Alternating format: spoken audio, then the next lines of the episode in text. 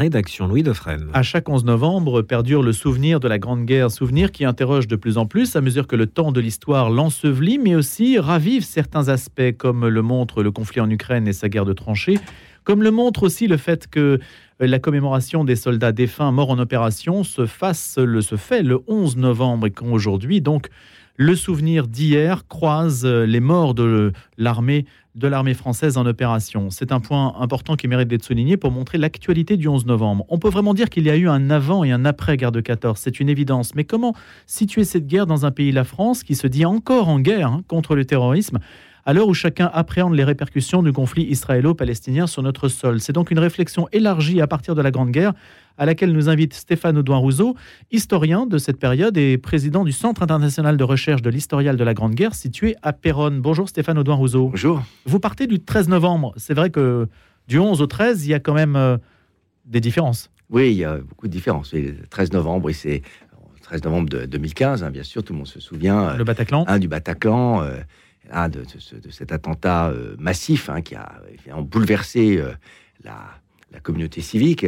Ce qui m'a beaucoup frappé, moi, euh, à ce moment-là, et ce n'était pas lié au onze novembre de, qui s'était produit deux jours plus tôt, c'est que, pour donner sens à un événement qui n'en avait pas immédiatement, hein, qui, qui débordait, au fond, nos, hein, qui, qui débordait à la fois les politiques, y compris le président de la République de l'époque, François Hollande, et, et nous tous, eh bien, la, j'ai été très frappé du fait que c'était la, la Grande Guerre hein, qui, qui fournissait hein, les ressources Euh, sémantique, euh, euh, donc qui, qui, qui fournissait les ressources sémantiques donc au pouvoir politique en particulier pour essayer de, de donner sens à ce qui se passait et de, de regrouper au fond, euh, de regrouper la, la communauté civique hein, autour du pouvoir pour faire bloc.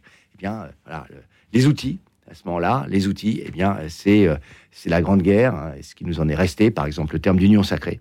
Hein, euh, qui est à ce moment-là euh, mobilisé, qui est, est, est directement utilisable. Il y a tout un glossaire, Stéphane Audoin-Rouzeau, justement, de cette période qui nous sert à, à magnifier l'unanimisme de la société française. Oui, alors d'abord, le premier, voilà, de ce glossaire, il est assez restreint, à dire vrai, mais enfin, il est intéressant. Mmh. Il y a d'abord ce mot d'union sacrée, qui est une invention, une trouvaille, une, une trouvaille de génie, hein, de, du président de, de dix-neuf cent quatorze, Raymond Poincaré, qui, le quatre août, hein, dans son message aux chambres, voilà, euh, demande, hein, euh, demande et même constate hein, euh, donc euh, l'union sacrée, dit-il, euh, de, des forces politiques françaises, donc qui étaient d'ailleurs fort divisées, hein, par certains côtés plus divisées qu'aujourd'hui, hein, et, euh, et, et qu'il obtient effectivement cette union sacrée, euh, qui, euh, union sacrée qui ne se défera progressivement qu'au cours de l'année dix-sept et encore jamais, jamais complètement. Il y a d'autres, il y a d'autres mots qu'on a retrouvés à d'autres. Dans une autre crise, qui était la crise de, de, de, la, de la pandémie de, de Covid, donc en, en, deux mille, en deux mille vingt, surtout au début. Euh, c'est, d'abord, c'est, cette métaphore des lignes de défense successives, hein, cet, cet imaginaire d'une société en lignes de défense successives, c'est évidemment l'imaginaire oui. des tranchées, c'est l'imaginaire de la guerre de position qui, est, qui était projeté hein, euh, sur, euh, sur la société française, avec ses soignants en première ligne, et puis ensuite toutes les professions euh, hein, euh, occupant en quelque sorte chacune leur, leur tranchée pour défendre le, le pays. Cette phrase aussi du président de la République, très frappante dans un de ses premiers discours, pour parler des soignants, ils ont des droits sur nous. Dans les droits sur oui. nous, c'est une phrase de Clémenceau lors de son investiture de novembre dix-sept, hein, reprise telle, telle quelle, hein, mais évidemment, Clémenceau lui parlait pas des soignants, il parlait des soldats, hein, et donc les, ces soldats et, et les, les, les soignants devenant les, les, les soldats de, de, de la France luttant contre la pandémie. Euh, Ah, et il y a comme ça que, dans plus, plus, plusieurs, mots de, plusieurs mots de ce genre qui, pour un historien de la Grande Guerre, sont frappants parce qu'ils témoignent de la, de la force euh, du souvenir historique de la Grande Guerre dans notre société. Ce n'est pas pour vous une exploitation indue d'un événement euh, traumatisant au service d'un pouvoir politique conjoncturel, c'est plutôt l- la présence d'un événement dans les esprits qui continue à exister, même de manière peut-être inconsciente. Oui, c'est, c'est un symptôme. Hein, c'est, c'est un symptôme. Euh, la Grande Guerre, c'est, c'est la Grande Guerre euh, a, a bénéficie, si l'on peut dire, hein, d'un statut exceptionnel dans la mémoire historique euh, française, dans le souvenir historique des Français, dans le souvenir historique des politiques, parce que les politiques aussi ont une culture historique. Hein, et euh, et, et c'est, c'est ça qui me, qui me paraît intéressant comme historien. Je, je ne juge pas ou pas vraiment. Là, est-ce qu'il faut, est-ce que c'est, est-ce que cette terminologie euh, est justifiée ou non ? Mmh. Est-ce que ce, ce remploi du vocabulaire de la Grande Guerre est justifié ou non ?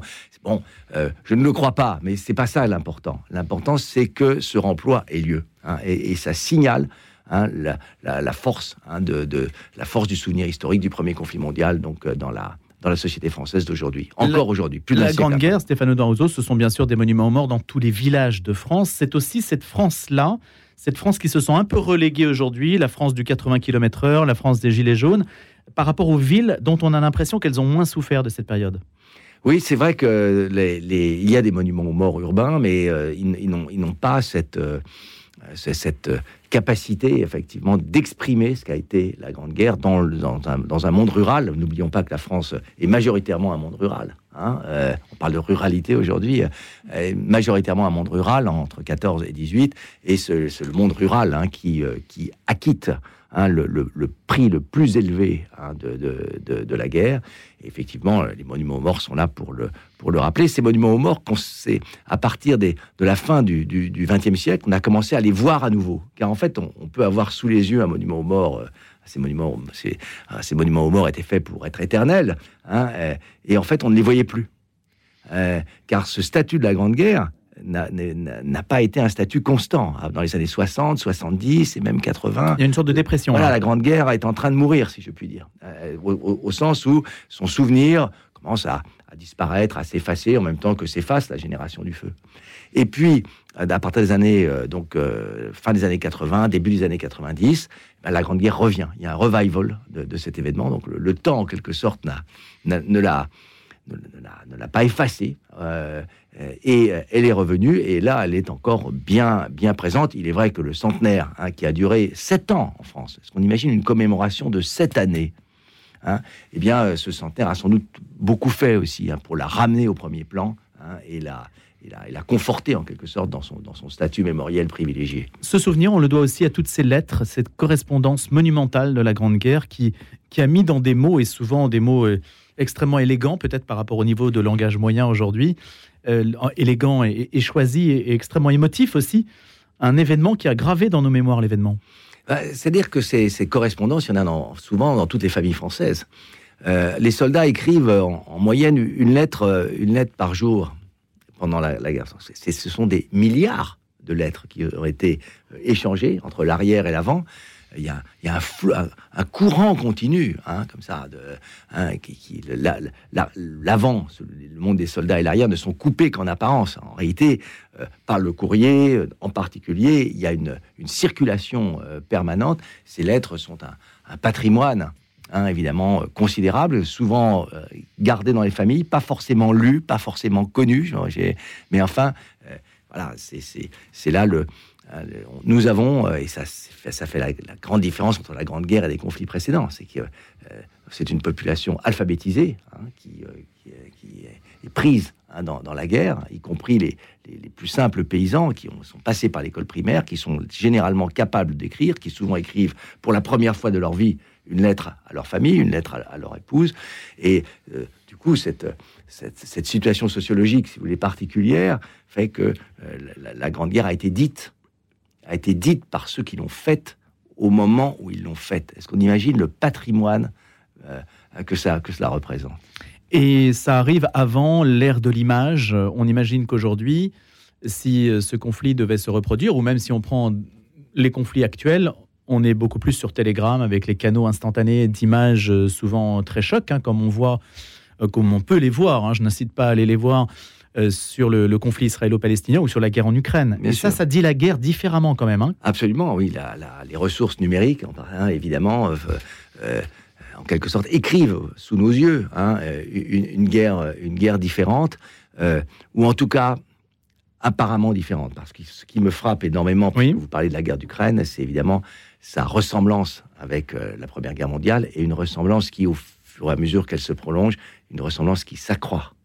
Hein, une guerre de position. On va de plus en plus vers l'enlisement, sans Voilà, dire. Une guerre de position où euh, la défensive l'emporte sur l'offensive, euh, une guerre où c'est le canon qui est l'arme de domination du champ de bataille, et, donc, et la quantité hein, d'obus que l'on peut euh, envoyer sur l'adversaire, exactement comme au cours de l'année seize. Hein, euh, et euh, voilà, la... Il y a l'aviation qui change. L'aviation, mais finalement avec un rôle euh, mineur par rapport à ce que l'on pourrait euh, mmh.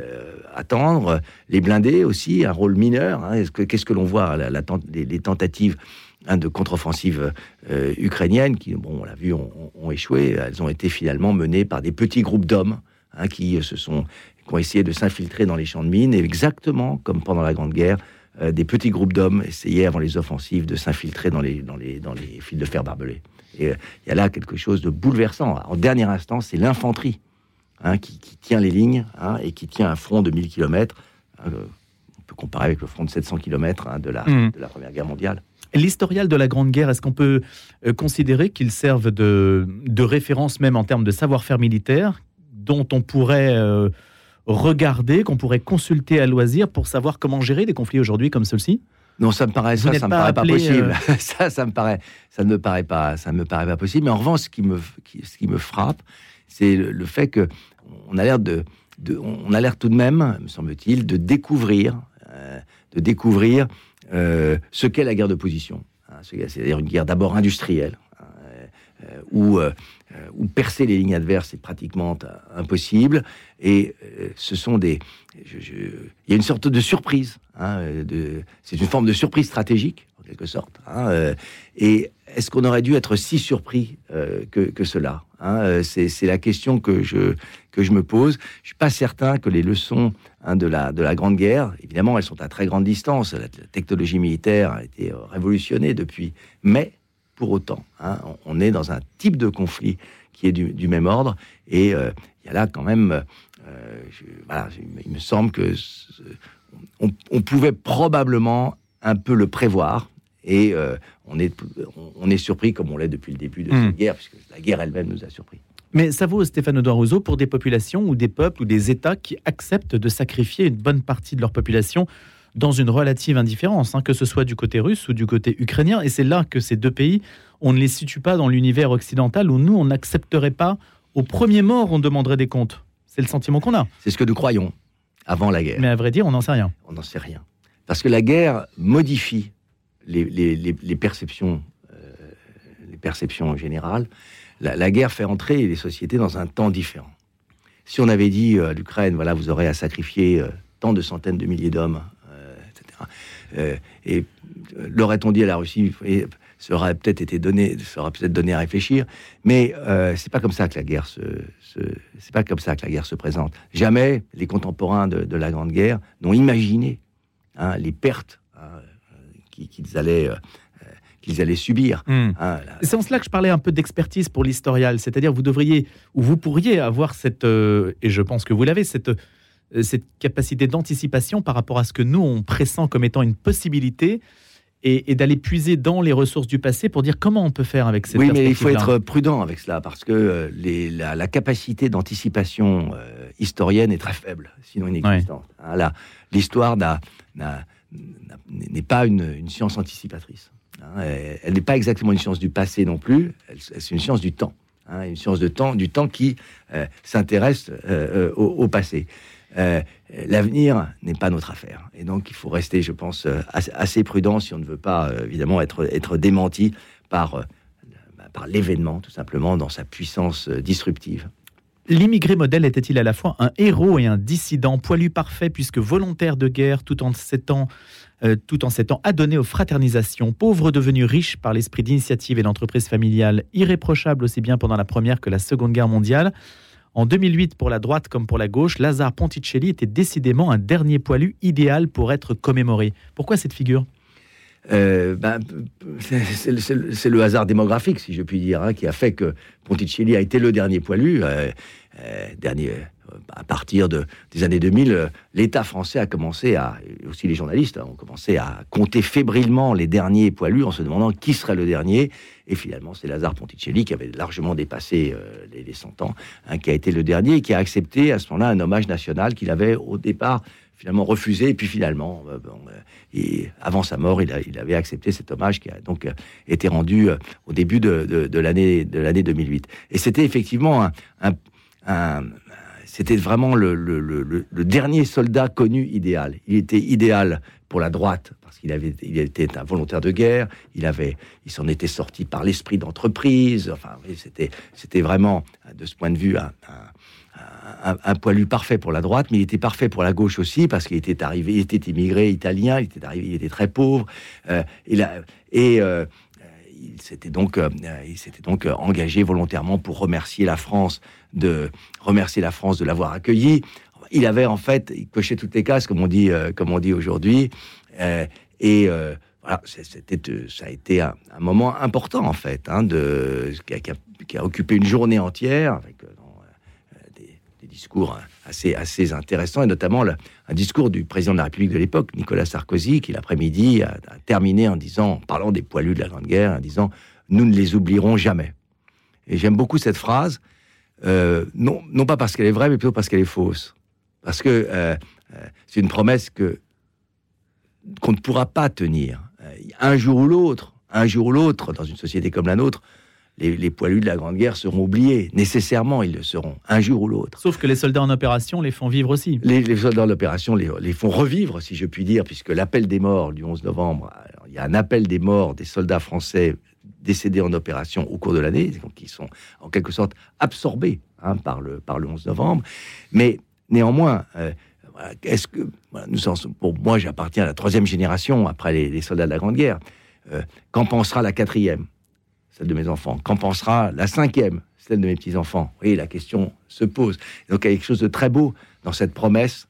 Hein, euh, nous ne les oublierons jamais. Euh, une promesse magnifique et en même temps probablement intenable. C'est ça qui fait sa beauté. Quel point commun avec le Bataclan et cette guerre ? Parce que cette guerre, euh, certes, comme toutes les guerres, bon, abominables, euh, sacrificielles, et cetera, elle mettait en présence euh, des pères de famille de France, d'Allemagne, qui s'affrontaient sur un champ de bataille qui leur était commun. On n'a pas l'impression que le terrorisme auquel on a affaire, si on reprend l'image du Bataclan, enfin l'image et la réalité, euh, se situe du tout sur les mêmes euh, mentalités. Non, mais bien entendu. Ça n'a rien euh, à voir. Ça, c'est... c'est, des, euh, c'est, c'est... Bon, d'abord, le terme de guerre ne, ne va pas de soi, que les, les terroristes du, du Bataclan étaient en guerre contre nous, ça, dans, je suis bien d'accord, mais est-ce que nous, nous avons été en guerre contre eux, malgré le fait que, dans les quinze jours qui ont suivi, voilà, c'est notre guerre, disait, disait la presse, c'est notre guerre, nous sommes en guerre, et cetera. À dire vrai, deux semaines plus tard, euh, on n'avait pas l'impression que le pays était en guerre. Vous voyez, euh, donc, il y a un abus ici, de, il y a ce qu'on appelle un abus de langage. Hein, il y a, il y a un abus de langage. Euh, et euh, voilà, c'est... On, On est dans, dans, dans, Mais parce dans qu'on une est dans conflictualité. Déni, non, je pense qu'on est dans un type de conflictualité tout à fait différent. Mais il faut donner sens à cette conflictualité, et à ce moment-là... Et lequel objet... donnez-vous, justement, Stéphane Audoin-Rouzeau ? Parce qu'on a, on a du mal à, à même comprendre, comprendre ce qui se déchaîne. Euh, c'est, je, oui, je crois que ce qu'il faut, ce qu'il faut essayer de comprendre, c'est que... C'est une guerre contre euh, les croisés ? C'est une guerre contre qui ? Je crois qu'il faut penser que nos adversaires enfin, ne, ne vont pas nous faire la guerre que nous attendons d'eux. Euh, ça, c'est une réalité stratégique euh, importante. Euh, ils ne vont pas faire la guerre que nous attendons d'eux pour que nous soyons en mesure hein, de les vaincre. Ils, ils nous font un type de guerre hein, qui est, euh, pour nous, surprenante, inattendue, euh, et à laquelle nous avons du mal à répondre. Et donc, de ce point de vue... Euh, Ils ont stratégiquement raison, c'est très triste à dire, hein, ils ont, ils ont stratégi- tra- stratégiquement raison de, de, de, de le faire de cette manière. Et il est vain, je crois, euh, il est vain de nous indigner du type de guerre qu'ils nous font. Ils nous font le type de guerre qu'ils peuvent faire. Hein, ils nous font le type de guerre qu'ils peuvent faire, un type de guerre qui nous met en difficulté.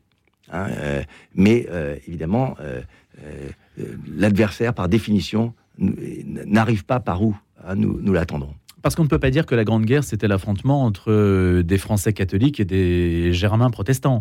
Non, pas du tout. Non, ça, ça on ne peut pas dire ça. Il y avait beaucoup d'Allemands catholiques. Hein. C'est, ça n'est pas, si, c'est pas sous cet angle que c'est une guerre de religion, mais sous un autre. Euh, avec cette idée que, euh, très française, très républicaine, hein, euh, que la, la victoire de la...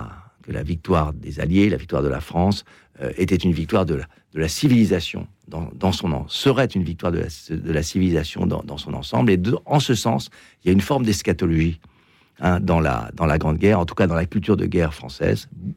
Et, et c'est en ce sens qu'il y a un sens religieux dérivé, si vous voulez, hein, en dehors du sens précis que peuvent lui donner les catholiques de, de l'époque, bien sûr. Et pour qui, reprendre... lit, qui lit, euh, voilà, que la, la, la France fille aînée de l'Église, qu'il faut défendre hein, euh, à, la, à la patrie, euh, à la patrie euh, républicaine. D'où l'invention géniale d'Union Sacrée, ah, qui embrasse à la fois l'Église et, et, et la société absolument. Tout entière. Ce, pour reprendre votre glossaire tout à l'heure, on a un petit peu l'impression qu'on a recopié aussi cette idée de défendre la civilisation qui a pu marquer la Troisième République, euh, avec l'idée de défendre la démocratie contre la barbarie. Un peu, c'est un peu. Tout à fait. C'est une duplication. Tout à fait. Tout à fait. C'est, c'est euh, dans la guerre, ce, la, la conflictualité en général se fait souvent bon ménage avec l'eschatologie. Euh, elle fait souvent bon ménage avec de, de grandes attentes qui permettent de dépasser en quelque sorte le temps de guerre et de donner du sens à un moment euh, épouvantable, à un moment de mort, de terreur, de, euh, de détresse. Mais ça veut dire que si on n'a pas d'attente, on ne fait pas la guerre. Ah, la guerre sans attente est difficile. Hein, et notamment euh, quand ce sont des, quand ce, ce, dans, dans le cas de ce que j'appelle des vraies guerres, c'est-à-dire des guerres qui engagent une société tout entière. Hein, il y a dans la guerre entre la Russie et l'Ukraine, et des deux côtés, par certains côtés, une forme d'eschatologie, c'est évident, hein, et qui radicalise la guerre, et qui rend d'autant plus difficile hein, une, une sortie de guerre négociée en particulier. Êtes-vous favorable au rétablissement du service militaire ? Écoutez, moi j'étais plutôt euh, défavor... j'étais défavorable à, à son abolissement, à son abolition, pardon. Euh, donc, euh, euh, je, je, je vois bien, si vous voulez, euh, on voit bien aujourd'hui, hein, face à une guerre euh, interétatique comme celle que nous, nous, que nous avons sous les yeux hein, en, euh, en Europe, dans la Russie et l'Ukraine, en Europe orientale. Euh, je vois bien au fond à, à le, le, les limites. Hein, on voit tout de suite hein, les, les limites d'une armée de métier. Hein, tout ce qu'on peut savoir, c'est que si nous avions à, si nous avions à soutenir euh, une, une guerre comme celle que soutient l'Ukraine actuellement, eh bien la, la, l'armée française serait consommée en, en quelques semaines. Donc ça donne tout de même à ça donne tout de même à réfléchir, si tant est que nous soyons entrés dans un dans un autre âge de la guerre, euh, non pas une guerre euh, éloignée de nous, euh, exclue de notre horizon d'attente, limitée à des opérations extérieures, euh, laissée à quelques professionnels, mais à des guerres qui euh, engage la société euh, française tout entière euh, et les autres sociétés européennes. À ce moment-là, euh, il est probable euh, qu'on se rendra compte que notre, que notre modèle militaire, finalement, tel qu'on l'a choisi à la fin des années quatre-vingt-dix, était tout simplement inadapté. Merci beaucoup Stéphane Audoin-Rouzeau. Autour de cette réflexion, La Grande Guerre peut-elle mourir ? Essai sur le référent quatorze dix-huit en France aux éditions Odile Jacob. Je rappelle que vous êtes historien de la Grande Guerre et président du Centre international de recherche de l'Historial de la Grande Guerre. Excellente journée.